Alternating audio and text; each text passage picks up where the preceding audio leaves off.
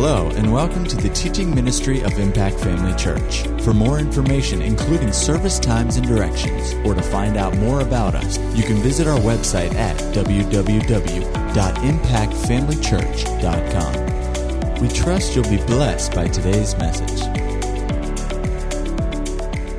Well, turn with me to Galatians chapter 5. Let's pray. Father, we love you tonight. We're thankful for your goodness for your mercy, your grace, your compassion, Father. We're so thankful for who you are. You are the faithful God, hallelujah, covenant keeping God. And Lord, your attention is always towards us, your attention is always directed our direction. And we're thankful for that, hallelujah, that we are the, the very apple of your eye, we're the focus of your attention.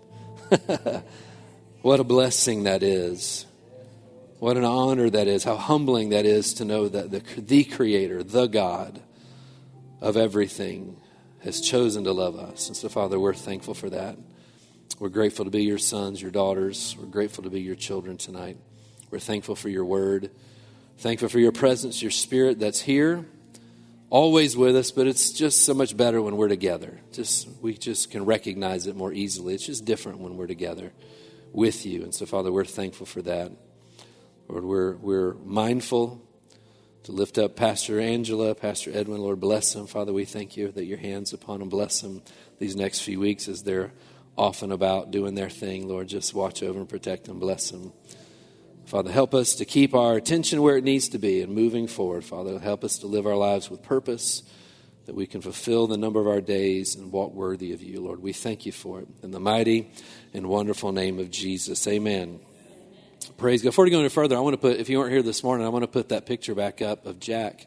I just, I just like looking at it. Uh, I, I, just love that. I just, I just love that. And I like more, even better that I make Jack do it because he's back there. I just, so anytime Jack, you're serving back there, might as well just load that. No, we won't do that. But, um, no, he's, uh, fun fun memories. You know we're at that place now where you look back and it seems like where did where did the time go? You know it seems like yesterday when our kids were were that size and on one hand it seemed like it would never end but but uh, it did. And then now we miss it. So um, i wouldn't go back and do it again but we do miss it. But um, praise the lord. You're in galatians chapter 5 so this, these verses here in Galatians 5, uh, 22 and 23, I want to just add a couple things or a few things from this morning. But when I was writing this down and kind of getting this together this afternoon, I felt pressed to go back a couple verses to uh, the 16th verse. So just jump on back there with me.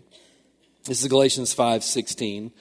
And, uh, you know, I believe this is, uh, uh this is something that is, is a part of the message. Uh, it is part of the gospel. It's a part of what we need to be aware of. In Galatians 5:16 it says, "I say then, walk in the spirit, and you shall not fulfill the lust of the flesh. I said this morning, just as a note, you know, I like putting scriptures up on the screen, but you can still bring your Bible, uh, take notes, maybe give you a little extra time to take some notes if you're doing that. But I like that for me, and it helps me when we get in a hurry. We can just quickly go through stuff if we need to. But it says, uh, I say then, walk in the Spirit, and you shall not fulfill the lust of the flesh. Notice that in order to not fulfill the lust of the flesh, you have to walk in the Spirit. You can't do one without the other. And if you're not walking in the Spirit, you're going to fulfill the lust of the flesh. It's just a matter of fact, it's something that's, that's going to happen. Verse 17 says, For the flesh lusts against the Spirit, and the Spirit against the flesh, and these are contrary to one another. Amplified says they are antagonistic to each other.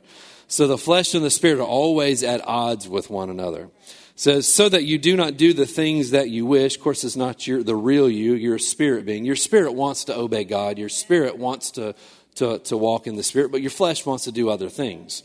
Says, so that you don't do the things that you wish, your flesh wishes, but you're led by the spirit, or if you are led by the spirit, you're not under the law. Then it goes on to describe the different works. It says, Now the works of the flesh are evident, which are adultery, fornication, uncleanness, lewdness, idolatry, sorcery, hatred, contentions, jealousies, outbursts of wrath, um, selfish ambitions, dissensions, heresies, envies, murders, drunkenness, revelries. Revelries are just the need to always being, be entertained, just, just that kind of have to be entertained all the time. He said, Of these things, uh, or says revelries and the like, of which I tell you beforehand, just as I told you in time past, that those who practice such things will not inherit the kingdom of God. And this is something, you know, just briefly that I believe is important for the day we live in. Uh, we need to make sure that we are uh, uh, making sure and, and guaranteeing or making sure that our election is sure and that we're walking the way that we need to walk and live in the way that we, we need to live. So he said not to do these things, not fulfill the lust of the flesh. And then he goes on and then begins to talk about the, the gifts of the Spirit. If you look to fulfill those things, then you'll be walking in the Spirit. And that's an automatic thing that'll take place if you'll endeavor to walk in the Spirit to fulfill the, the things that are listed there in the 22nd, the 23rd verse. Uh, but you know, when I was uh, thinking about this today, um, this this walking in the Spirit has this idea uh, attached to it of of doing something that becomes so habitual to you that you do it without even thinking about it, that you can just do it by rote or by routine. It just becomes second nature to you. We can get to that place where we walk in the Spirit, that we're exemplifying and, and showing the gifts of the Spirit, the fruit of the Spirit in our life to such a degree that it happens without us even thinking about it. But you have to endeavor to do that. I was watching um, a video on YouTube recently, and I, I, think it was Yes Theory. I'm not, I'm not endorsing their channel, but I think that's who it was.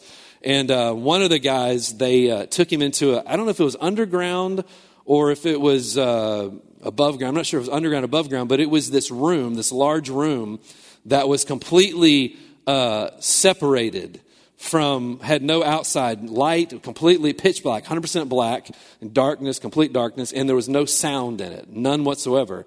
In which that sounds like a terrible place to be. So they took him there and um, had a, a, small place to sleep, had a small place to eat, had a small bathroom and shower, had a little couch in there, and they locked him up. I forget what the time was. I think it was several days that he was going to be locked in there, and they would bring food uh, at a certain time. He had to kind of guess when that time was, I guess, and they he would go get it out of this little compartment and eat food. And I was like, wow, this is absolutely crazy.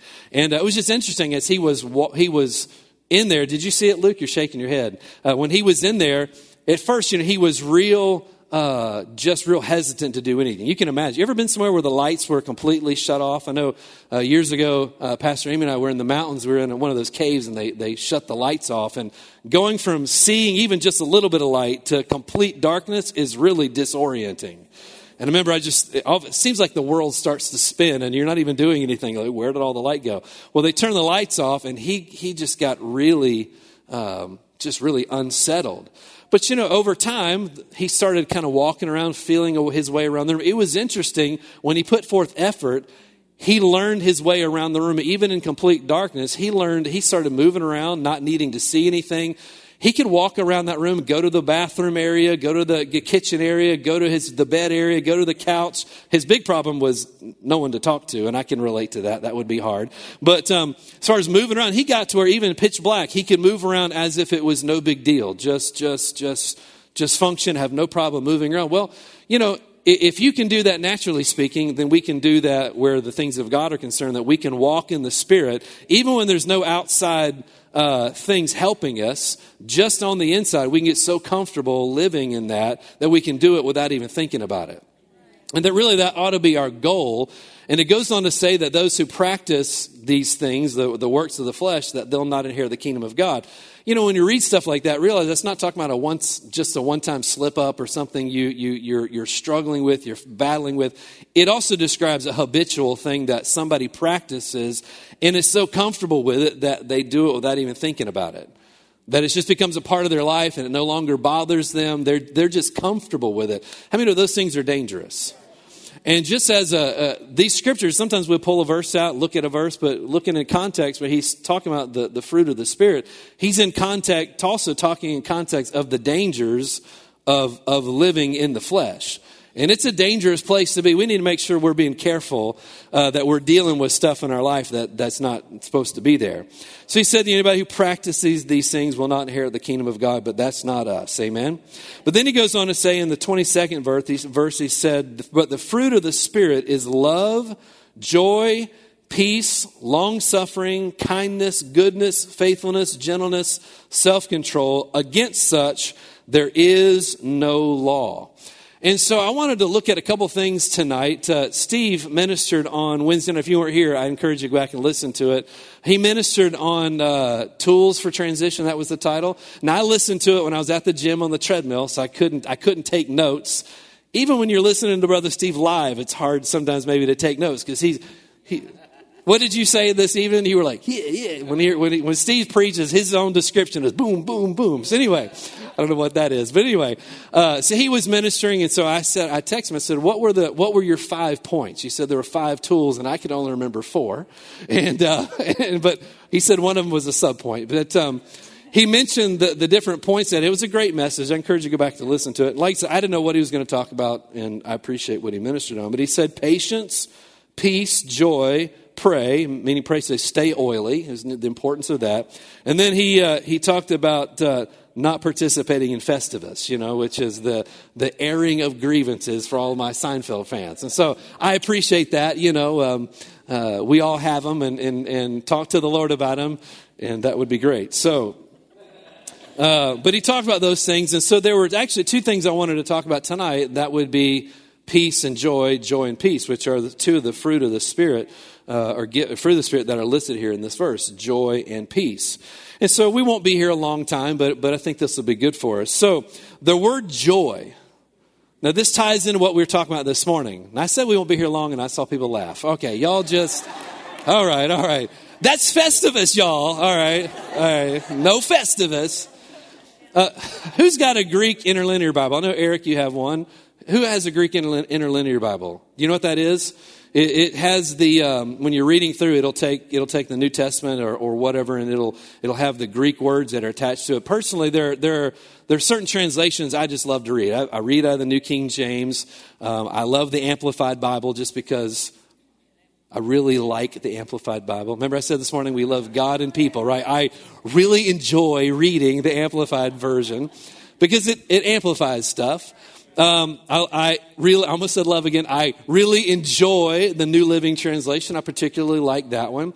Uh, but one of the ones I always refer to is my, my Greek, you know, interlinear or the, or the Greek Strongs. I look at it because I like looking at up what the meaning of words are. Now, I'm not a Greek scholar by any means. Uh, I do like Greek food, uh, and I guess that qualifies a little bit. I know what tzatziki sauce is. That's a wonderful thing, by the way.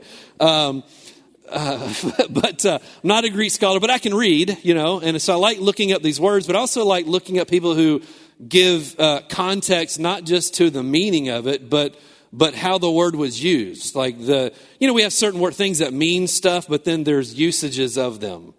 You know, uh, like like my dad always harasses me, or, or when I say something, oh, that was bad. He's like, like, you mean like bad good or bad bad or what kind of bad is that bad, you know?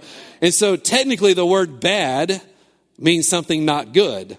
But in usage, it could mean something bad, but it could mean something really good, right? And so I like reading people who, who go back in the time where, where the writer was, was authoring this, because uh, he was writing to that audience. He's writing, they were writing also to us by the Spirit, but he was writing to the audience. And so I like that it when I can find color or, or indication of the meaning of what they were trying to convey. So if you have a Greek interlinear, if you look up uh, the word joy, it's a, it's a word that you probably don't realize you know. It, it's a direct it's a direct derivative of another word. It's the word chara, C H A R A. It's the Greek word chara. Does anybody know what word that is closely associated to? In fact, it comes from this other word, and we talked about it this morning charis, which is what? Grace. Yeah, grace is the word charis. And then joy is chera. So it actually comes from the same word that, that is the word for grace. In the Greek would be charis. Chera is, is, comes from that word. So this morning, you know, we were talking about the fact that, that grace uh, is not a human thing. It's not, it's not a, it's, it's People describe it as, as, as favor, they describe it as ability, and it is those things. It's not greasy grace, it's not a get out of jail free card, it's not that. But it is, it is unmerited favor, it is, uh, it is ability, but it's not just normal, There's, it's supernatural favor. Ever experienced supernatural favor? I remember when we were in Tulsa, um, we lived in Tulsa, and I worked at the Bank of Oklahoma, and um, I was a teller there, and I did all the commercial commercial stuff. I don't know if I told you this before, but I did the commercial drive-through. And when I got out of class at Rhema, I always went to, to prayer school right after right after school, and then went to prayer school with Brother Hockaday, and then uh, I'd go to work. We, I'd race to work, and so um, I was there for 11 months or so. Well, long story short, somebody that was working with me that was also a, a Rhema student's spouse was stealing money from people uh, there in, in the bank, and she stole a large sum of money out of my drawer, and I got fired over it. So, uh, only time I've ever been fired from a job. And, uh, and, it, and I knew I didn't take it, so they didn't prosecute me, thank God.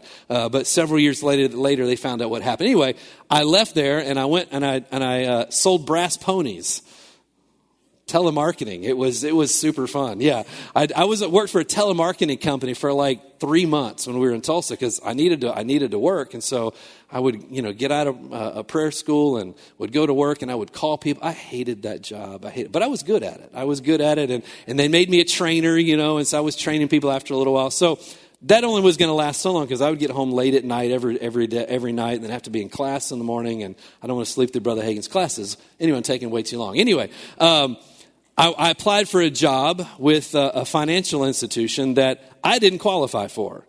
Uh, it, was a, it was a lending company, Citibank. I was, I was applying for a job with them, and everybody who was applying for this job all had specific degrees in finance. I did not have a degree in finance, none of those things. I didn't meet a single one of the check marks that were there. You know, I, I was completely unqualified for this job.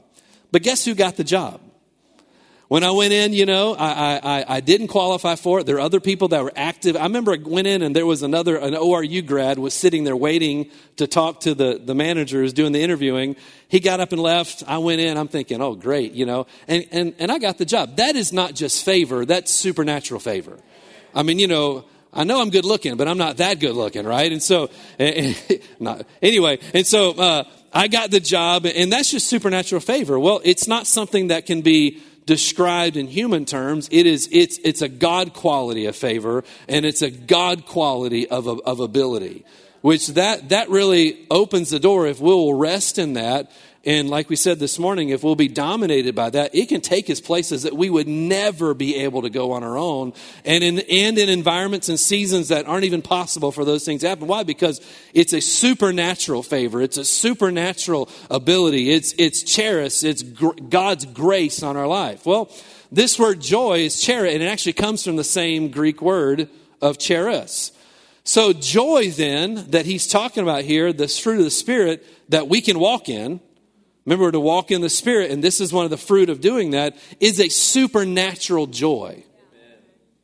It's not just a, it's not just being amused or being happy. It's not an emotion. It's not a feeling.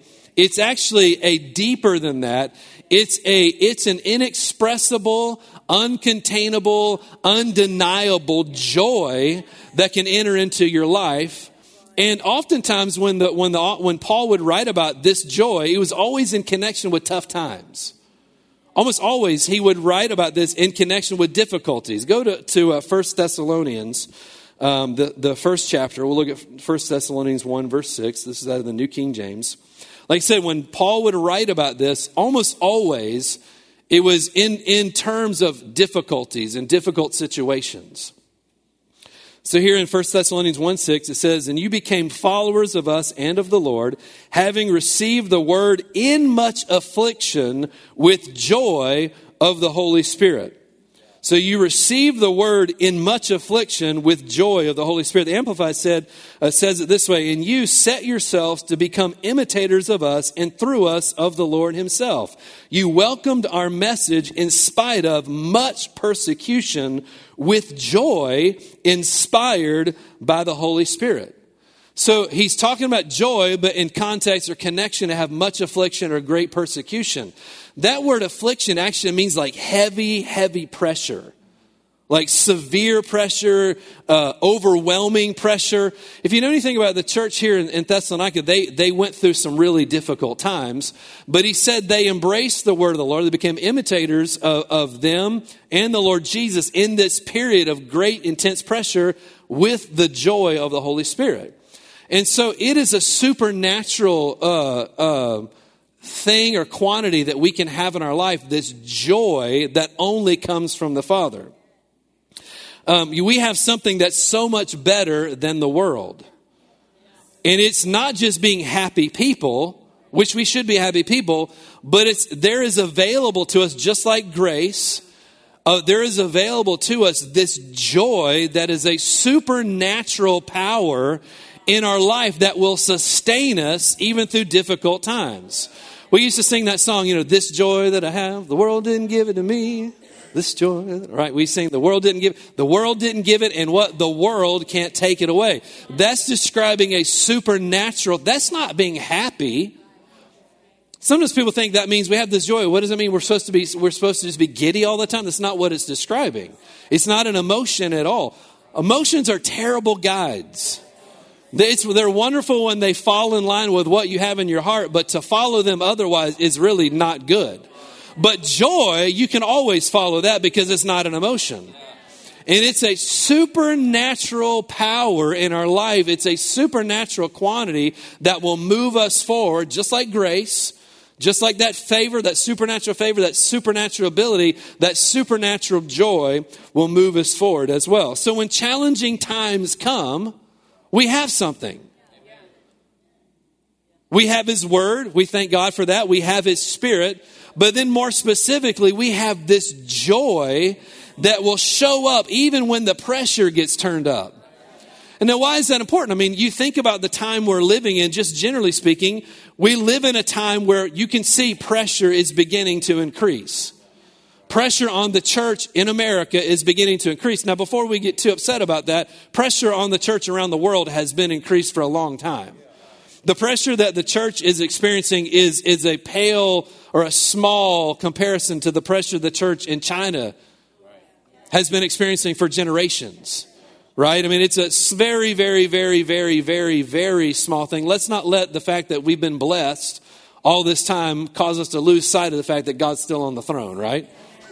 you know, we, are we're, we're okay. We're, we're going to be okay. But in this period, as, as pressure, I believe, when we, if you read the Bible, if you read what Jesus said about the last days, there will be pressure. He even said, Don't let your heart be troubled. So I'm not prophesying this, but we have scripture on it. We don't need prophecy on it. We have scripture on it. That's, that's, that's what's going to be there. And really, in our Christian walk, there's always going to be difficult times. I remember the time Brother Hagin, the lady came up to her and uh, came up to him in the in the hair in the, the prayer line and said, "You know, would you pray for me that the devil would leave me alone?" He said, "Well, do you want me to pray that you'll die?" She said, "Well, of course I don't want that." He said, "That's the only way that the devil will leave you alone is if you drop dead. Because if you drop dead, you're going to go to heaven, and he can't bother you there." So if you want me to pray for you, that's what I'm going to pray. She said, never mind. So, you know, went on her about her business. So joy is something that's available to us, but it's a supernatural joy. So that's this fruit of the Spirit that he's talking about here. Well, what about peace? Peace is also a supernatural uh, substance that we can have in our life. And, and these are things that we need to be looking for and allowing to dominate and to master us and to, and to direct us in our everyday life is this grace of God, but also the joy of the Lord and also the peace of God. It's also a supernatural, uh, a supernatural thing. It's an above and beyond uh, human reasoning. It's a peace that goes above and beyond what we can see, what we can understand, what's even normal. Have you ever been a situation that you were you were in and you there was a peace in you that didn't make sense to anybody else? We've all been there before. And, and this is something that we need to rely on and look for in our life. A lot of times we, we fall short.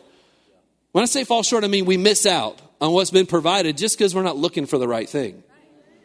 It's not that it's not there. Joy is always there. This joy we're talking about, this grace is always there because remember, Paul said, it, this grace has been given to me. Well, if you're a new creature in Christ, that joy has been given to you that peace has been given to you. So if he instructs us to walk these things out, then we know we have them in our life. They, they belong to us. It's a part of who we are. But a lot of times we miss out on making that connection because we're looking at other things. We need to be looking for these things to be working in our life and then just cooperate with it. Just then, then, then participate with it. So we have access to the very peace of God. Look with me over at uh, in Philippians, the fourth chapter. Philippians chapter 4, this is a, a verse I know you know.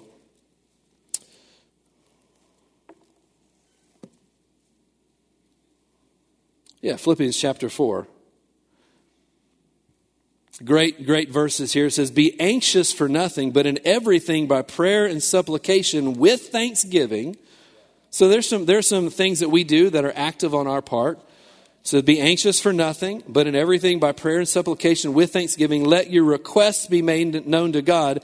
And what the this chera, this divine supernatural peace, uh, which passes all understanding, will guard your hearts and minds through Christ Jesus. So even in the times where we're tempted to be anxious, this peace, this supernatural peace is available to us. Now, this peace isn't just a warm and fuzzy feeling.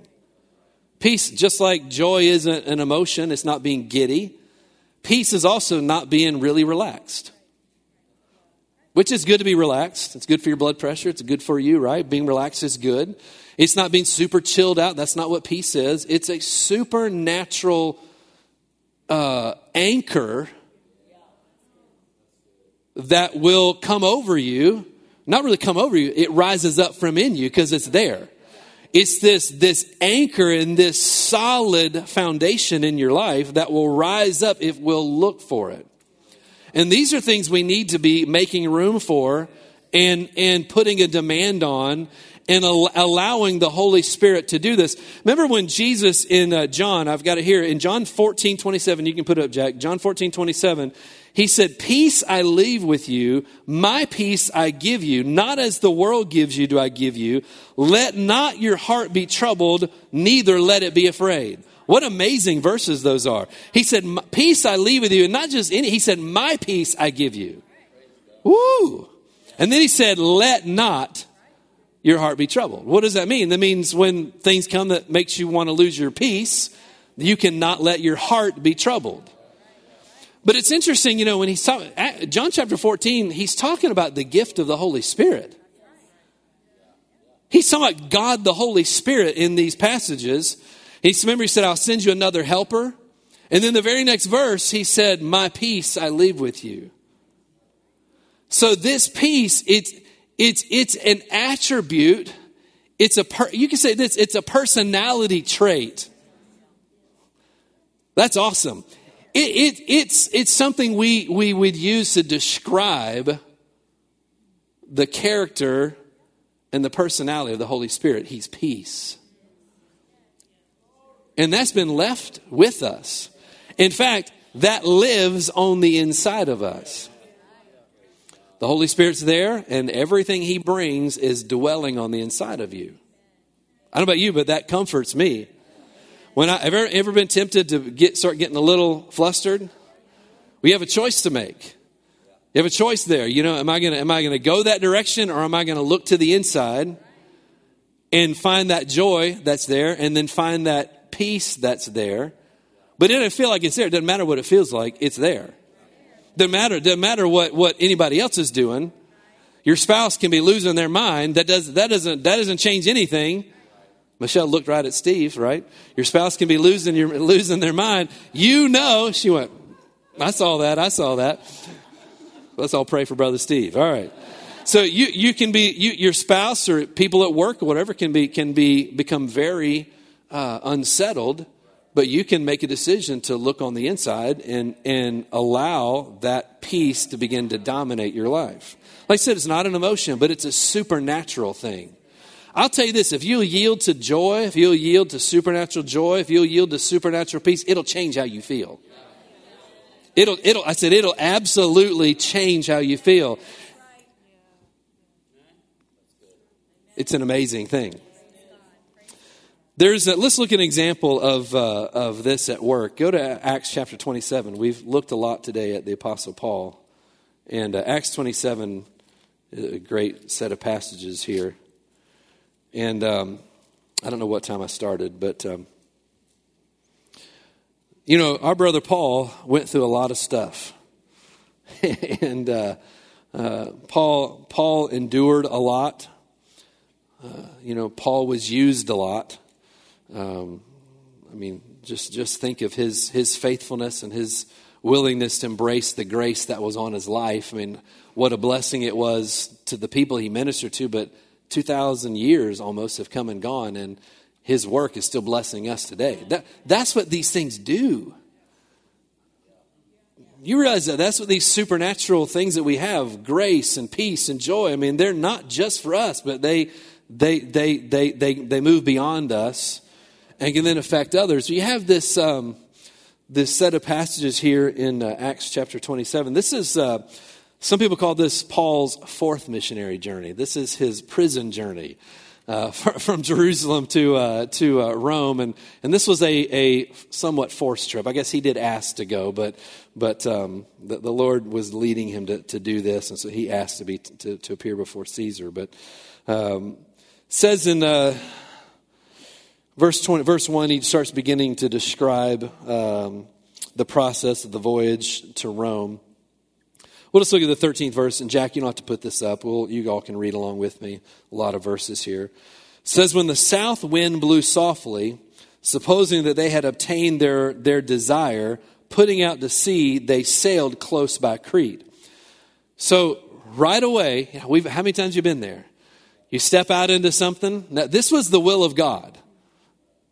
So that didn't sound like that didn't sound like the will of God because he was a prisoner. No, he remember remember they tried to tried to con- convince him not to do this. We see chains and bonds await for you. And he said this. He said, "As the will, the Lord wills." You know, I'm gonna we're gonna obey. You know, you, there, there's just something about not arguing what the Lord says. Let's do it. You know, let's just obey Him. But he this this trip begins and it seems like it's starting out great but as soon as you step out as soon as you start moving in a direction and verse 2 verse uh, not 2 but verse 14 happens it says but not long after a tempestuous headwind arose called a what's that again Euroclydon. There we go. All right, I like that. A. That's basically a, a big nor'easter showed up. So a nor'easter came around. Verse 15 So when the ship was caught and could not head into the wind, we let her drive. And I'm not a sailor. I have paddled a boat before, a canoe, you know, I've done that. And, and but letting her drive when you're in the oceans, probably you're not in a good situation when you do that. This nor'easter came and it was so bad, they had to make a decision. We're not going to fight this thing anymore. We just, we just have to let this go. Our brother Paul went through a lot of stuff, and this is just another thing being added to the list of things that Paul went through. And so they're in this boat, and then this nor'easter comes up. This you you what what brother Brad said, Euclidon came up. This nor'easter, and so they just they just did I say that wrong? Somebody I maybe I did. Anyway, I probably did. Anyway, y'all ask brother Brad later what that is, but. So then they let her drive. They let the ship just go. Verse 16, in running under the shelter of an isle called Clauda, we secured the skiff with difficulty. When we had taken it on board, when they had taken it on board, they used cables un- to undergird the ship, and fearing lest we should run aground on the Syrtis sands, which is the north coast of Af- Africa, which was really known for, for bad, bad uh, uh, uh, uh, sand berms and, and things there. You know, what, what's that called? Sandbars. And so a lot of people had perished there, had crashed there.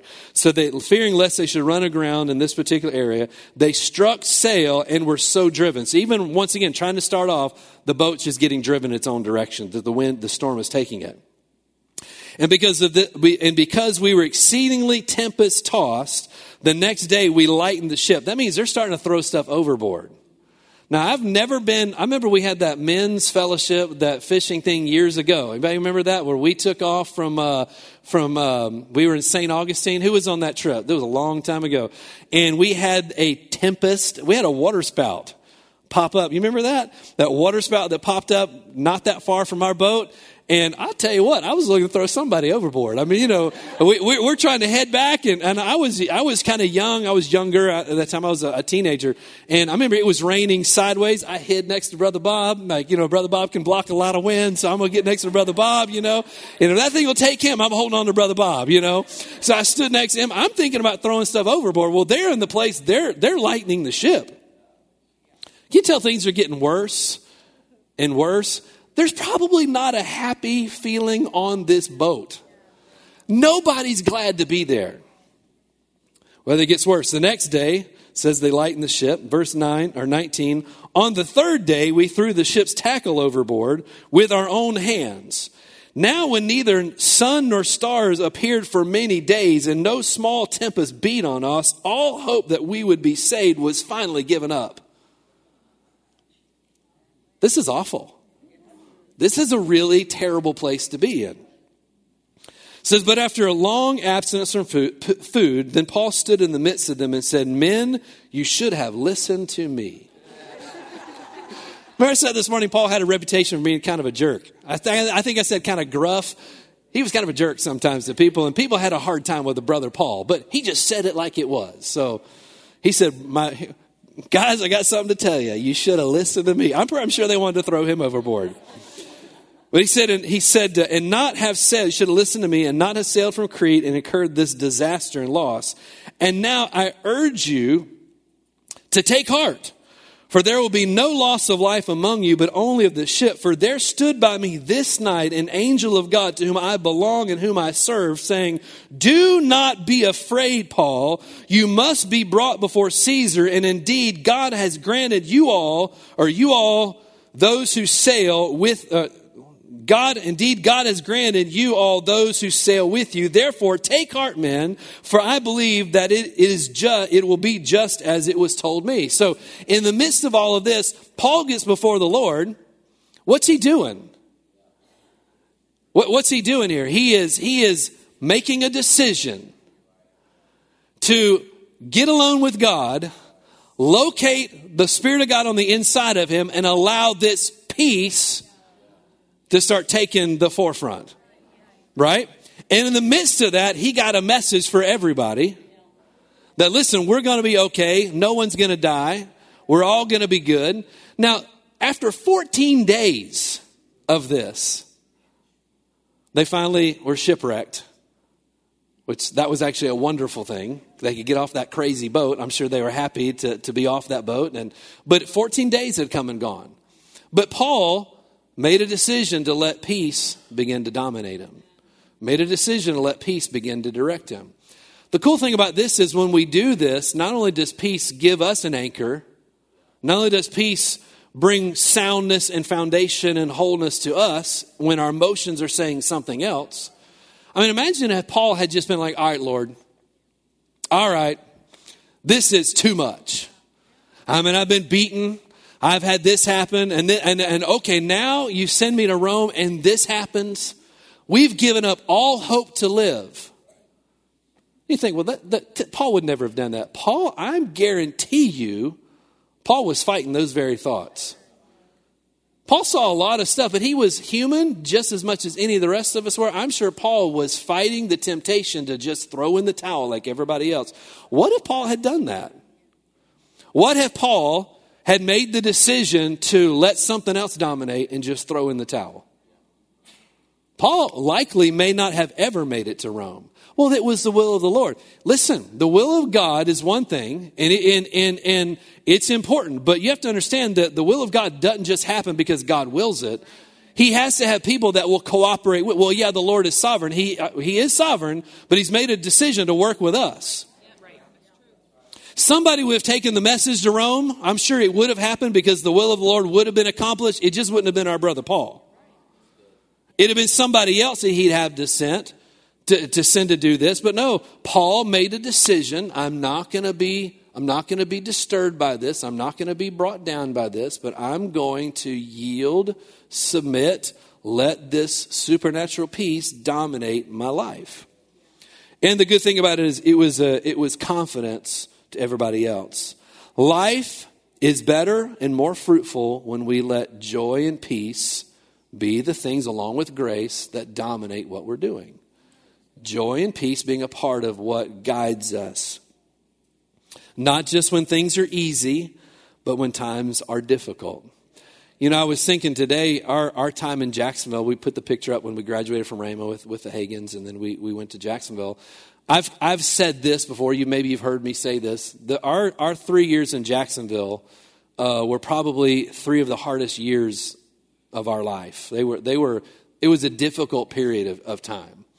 And, um, you know, when, we, when we, we, we were graduating from Rhema, looking at what to do, we had different things that we could have done, but the Lord, believe, spoke to us and told us to go there. When we got there, we were like, Lord, why in the world did you send us here? Like, what's going on? And, And, um, you know, we're so thankful for it now. You know, we, we recognize what it, what it was now. I mean, the Lord, the Lord, it was a time of testing for us, a time of, to, to prove, you know, what are we going to do? Uh, how are we going to handle these things? But it was not an easy time. It was just a tough stage of life to be in.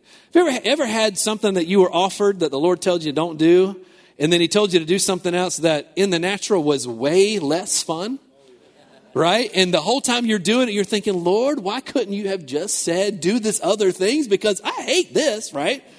And it had nothing with Bruce and Cindy. We love them. It's just, it's just, it was, when, when you're, I mean, our, our schedule, I was working 60 hours a week, the same finance company with Citibank. It was a very high pressure job. When I say high pressure, if you work in, in, in commission based sales like that where it's all about numbers and all this. I mean it, there's a lot of pressure. And so it was a high pressure job. Uh, amy was working for the bank there in uh, ortega at uh, first guarantee bank i think it was in ortega.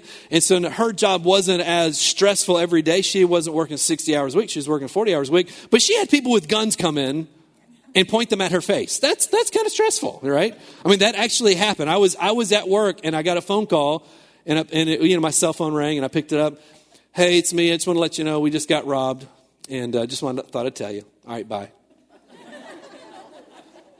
I'm like, well, cool. She sounds like oh, that. That's crazy, but she sounded totally calm about it. And she's like, I think, I think she was. I'm in the back room. I'm not supposed to be on the phone, so I just wanted to tell you, bye. Yeah. So FBI, when you get robbed, if you're ever robbed at a bank, which I trust you won't be, they say don't talk to anybody. So she called her husband. She's a, she loves me. So she she called me one to let me know she was go, good. Well, she was just so matter of fact about it. I'm like, I didn't know what. what we were coming here that night to see Shekinah glory as soon as we got off work. Did we end up coming? Did we end up making it? We, we even made it Shekinah glory. That's how much we love Shekinah. So, so you know, we, when we were there, this guy came, when she was there, this guy came in and with this, this whole group of guys came in, a ski mask, whole thing, and, and they had guns. They actually put a gun to Pastor Amy and said, you know, they made her go around and get all the money out of the drawers. That's, that's kind of stressful, right? That's, that's, that's, that's not a good day at the office, right? And so she, she, but when she called, she was just so calm about it. She was just calm. She said after the fact, the guy threw the ski mask, he almost acted apologetic towards her. Like, I'm sorry you have to be the one to go get all the money out, but, you know, but he, he, did, he kept the gun on her the whole time, but, you know, made her do it. You know, when they were done, had them all lie on the floor. The people in her office were freaking out. She crawled on the floor to comfort different ones. When she's like a, like a little, you know, like a little uh, green beret or something down there, you know. She's like, hey, we got this. And so she's comforting this one, comforting that one, you know. But, but what was that? That wasn't, that wasn't normal. So that's not normal. I mean, I worked at the bank when we were in, before I got fired in, Oklahoma, right? I mean, people lost their peace because they were missing a 20, you know? I mean, this was a big deal. And she was just totally calm. I had no idea. I'm like, okay. So I went, I didn't think anything else about it. I didn't pray for her. Great husband I am. I mean, I was like, well, cool. She got robbed. She's, you know, but she's good. And I, I thought, you know, somebody passed her a, a sticky note, like, this is a holdup. That's a robbery. I thought that's what it was. I didn't know it was actual loaded gun you know, that's a little more worrisome. But, you know, what is that? That's not normal. That, that's a supernatural thing. What is that? That's, that's the peace of God.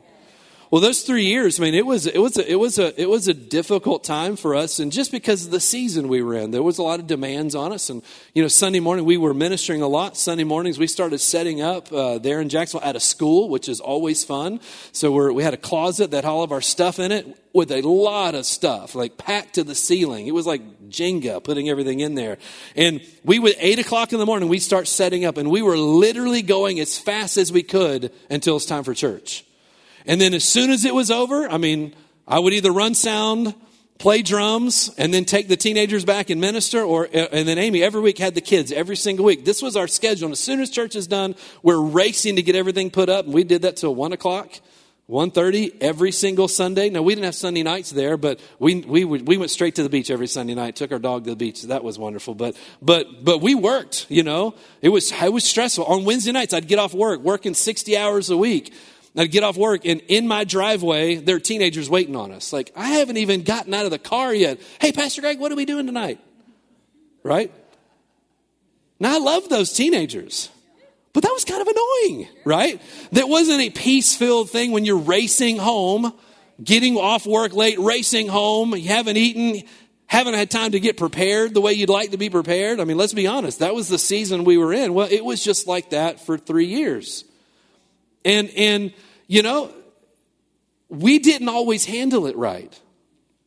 This was nobody else's fault. Now, she did great with the gun thing and the, and the bank robbery, but but we, oh, she did wonderful there, but, but we a lot of times didn't handle it right.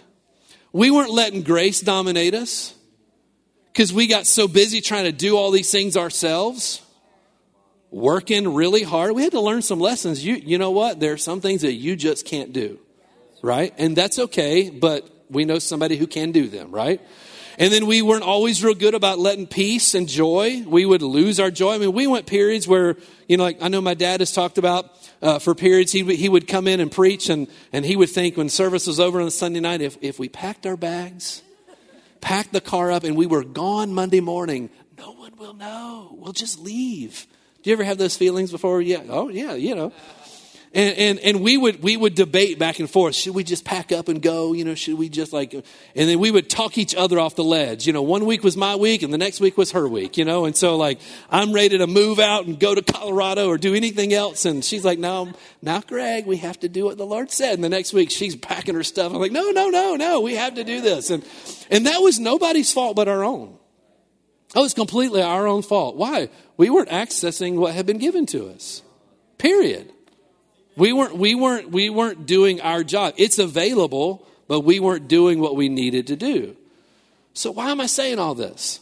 This is kind of our, for Pastor Amy and I, kind of our inaugural Sunday, you know.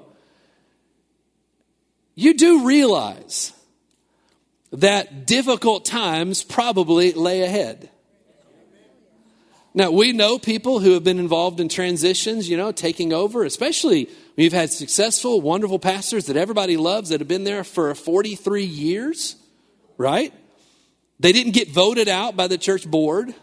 You know, I mean, we, we know about those things that happen. Those are terrible. That, that's not what happened. They, the Lord told them to leave and told them to move, not leave, they're not going anywhere, but, but to branch out in other things. And so you have that, that kind of, when, when Pastor Amy and I got back from Tulsa, you know crazy people are? Can I tell you? We came back. It's interesting. Say going, going back, when we were in Tulsa, or in Jacksonville rather, the moment we finally got our act together, and quit this like talking each other out of leaving all the time, right? And we finally said, you know what? This is where the Lord has us. We're going to enjoy ourselves. We're going to let grace start helping us. We're going to let peace and joy start direct. We're actually going to let the. It wasn't a few months later the phone rang. It's time you need you need to we, we need to have you come come back to High Springs.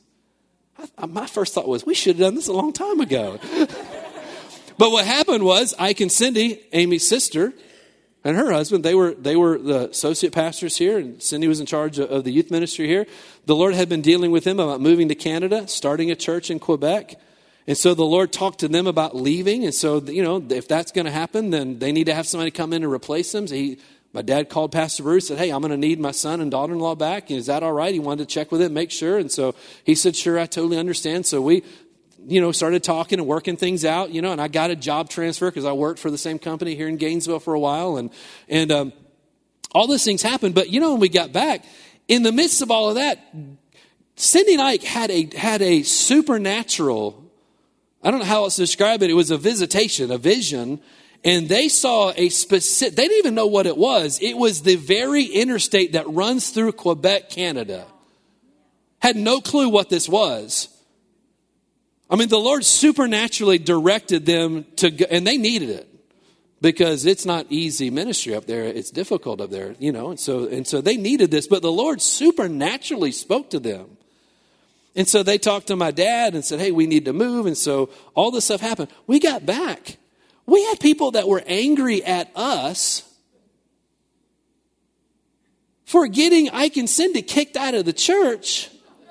I'm not kidding that, that my dad, nepotism, wanted us back so bad that he booted Ike and Cindy to get us back. And I'm like, you do, you do realize that you're talking about our family as well, right? I mean, it's not like Ike and Cindy are just two rando people. This is this this is our brother and sister in law. I mean, this, this, we like do vacations and Christmas together, you know, and, and we like each other, you know. I mean, this is not that we nobody, but people got all upset about it. So, you know, we, we've done this. We've been aware of enough of these things and, and kind of paid attention. You, I, I've grown up in the ministry my whole life. You see stuff. You just see stuff. You just see stuff, right? I, I are there going to be people who, who get an attitude about it? I, she said, sure. Thank you for your faith. All right, so no.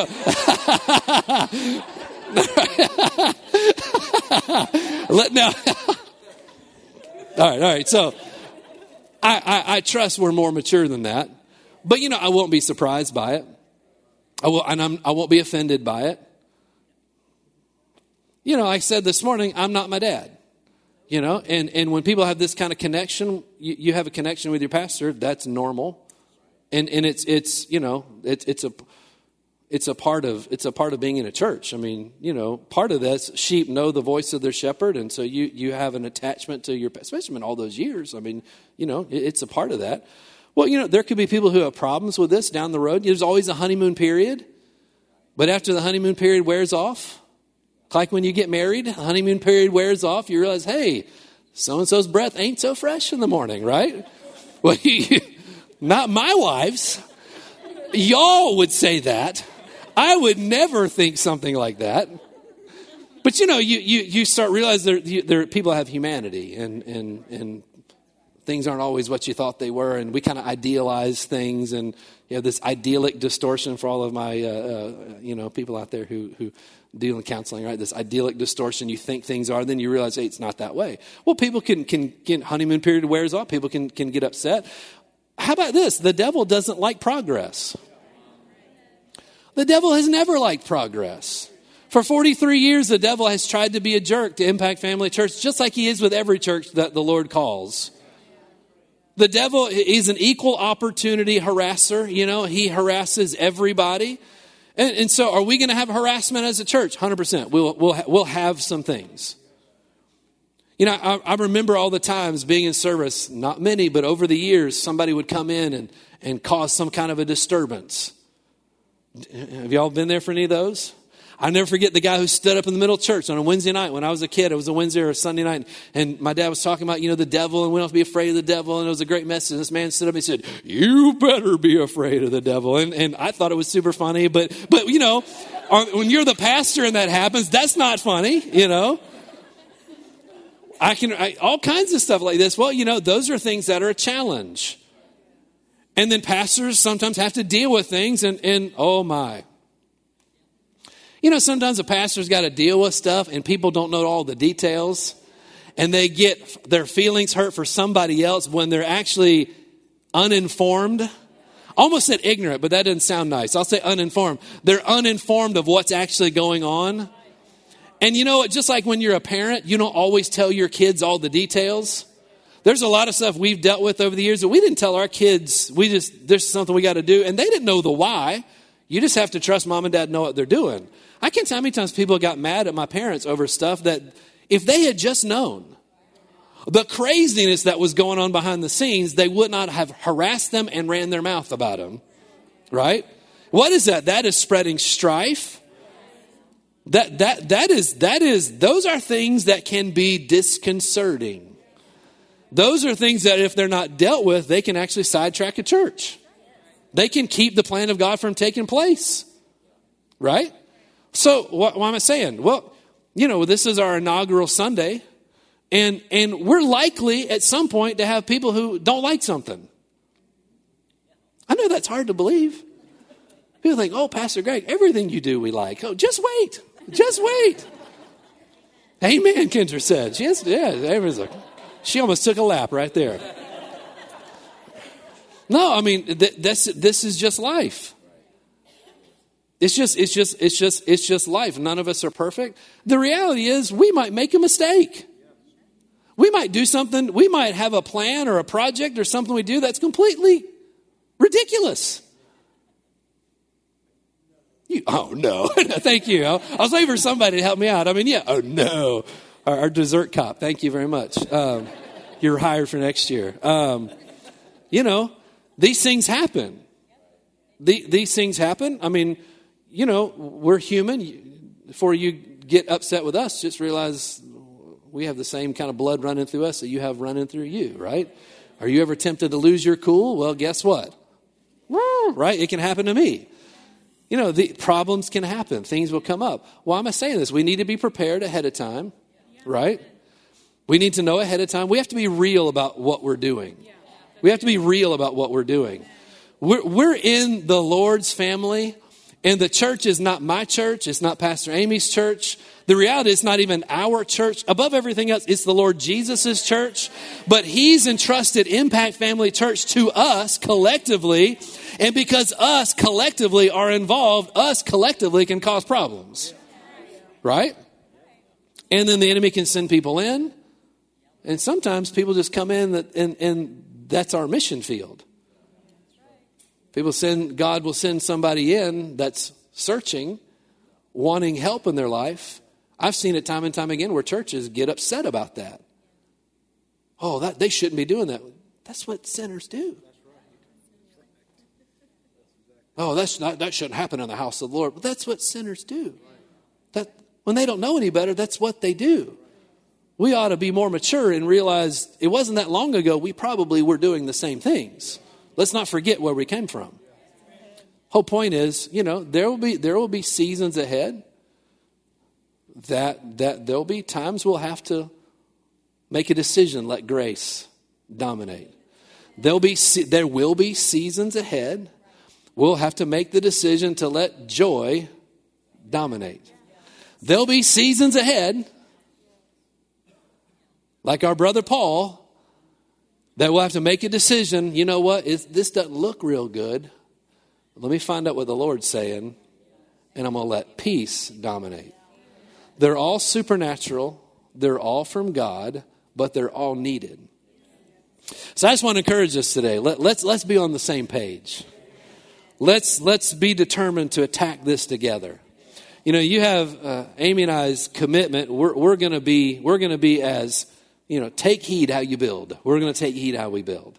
And I, and I told you earlier, I'm I'm a change guy. I'm I'm I know it's a, that dirty seven letter word that y'all don't people not y'all, but some of you don't like. Is it six? And I am good at math. All right, so y'all even took the time to count that. I counted it in my office. C H A N G. You're right, it is six. I counted that. I counted that several times and it was seven. So you already know that Pastor Greg is not good at math, right? And it, if that is offense to you, well, find some joy, find some peace, right? Six letter word. We're, we're gonna we're gonna be tempered in how we do. Now, you know, I know Steve said let's not let this turn into Festivus, but you know, Festivus for the rest of us.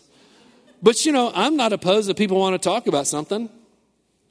I'll, I'll discuss things. I'll talk. We're, we're not afraid of that. We're totally cool with talking about stuff. I, I won't guarantee that I'll just agree and do what people want to do.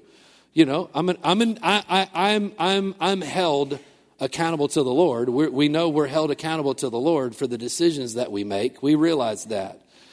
But you know, we're going to endeavor to do that. But let's just endeavor together this is what a family does. This is, this is, what, a, this is what a local, if we're going to do what God's called us to do, if we're going to do it, if we're going to accomplish it, if we're going to walk this out, and if the Lord tarries, if we're going to have something to hand off, you know, all of us, if the Lord tarries, are going to be handing this off to somebody else. Not just us, all of us are going to do that. Parents, you're, you're, you're preparing to hand it off to your kids, right? I mean, th- this is what we're doing.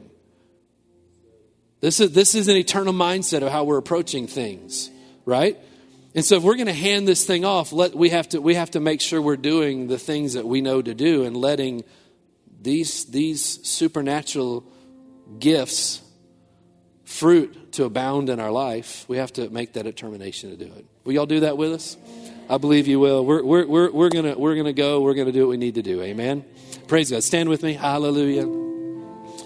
Father, we love you. Hallelujah. Jesus, we honor you. Thank you, thank you, thank you, thank you. Thank you for your goodness. Thank you for your goodness. Thank you for your goodness. Thank you for your goodness, Lord. We love you. Father, we love you. Jesus, we love you. Holy Spirit, we're in awe of you. We're so honored, God, to be a part of your family. Thank you, thank you, thank you. We're grateful. We're grateful. Father, we agree together. We prayed this morning. We believed and received this grace. Lord, we know it's there already, but we put our faith out to begin to walk in these things to a greater measure. But Lord, we also do the same with peace and joy. Let these things be the, the, the, the, the fruit of the Spirit that help not all, but, but part of those that guide us and move us forward as we accomplish your will, Father. We thank you for it. In the mighty and wonderful name of Jesus. Amen, amen, amen, amen, amen, amen, amen, amen. Hallelujah. Thank you, Lord. Thank you, Lord. Praise God, praise God, praise God, praise God. You know, as a side note, I was thinking this morning after I left, you know, you know, you, if you've ever if you've ever spoken before, maybe minister on a Wednesday night, when you get done, you think of things maybe you should have said, or, you know, like, hope I didn't put out the wrong thing or the wrong, you know, whatever. You, anybody ever like second guess yourself? Yeah, that's that's kind of you kind of start thinking about this, thinking about that. You know, I thought this morning after I left, I said, you know, we're we're we're, we're going to accomplish the will of God. But then, but then you start thinking, well, you know, if you start talking too boldly, people start looking at their start looking at their watch, start looking at the calendar. You know, like what does that mean? How long is that going to take? You know what I mean? We got to get past that to where we're, we're, we're, our faith is strong until a certain date comes, you know? And then, and then we start backtracking because it didn't happen the way we thought it would or in the time we thought it would. That's starting to, to push back on the grace of God. He's always right on time. And when will these things come to practice, come to place? We're going to do our part to get ready. We're going to do our part to be led. But remember, one planted, another watered, but God gives the increase, right? And so we'll do our part. That's all we have to focus on is doing our part. We can't do his part, we do our part. We'll do what he tells us to do. And that's not just here in the, in the building, that means outside the building. You, you do realize we're the church, not just in here, we're the church also out there. That's who we are. We're not just Impact Family Church in the doors, we're Impact Family Church out there as well. We'll do our part. God will bring the increase. Amen. I said God will bring the increase. And that's not just in that's in every area. That's more people, that's more revelation, that's better uh, better times going deeper in the presence of God, experiencing more of the presence. All of those things, we'll have all of those things. Let's do our part. Water will plant, we'll plant, we'll water. He'll give the increase. Amen. At Impact Family Church, it is our desire to see you blessed through the power of the Word of God. We have been helping people to change their world for over 25 years through our dynamic ministries and teaching. If you are going to be in the North Central Florida area and are interested in attending our services or just want more information about us, you can visit us online at www.impactfamilychurch.com.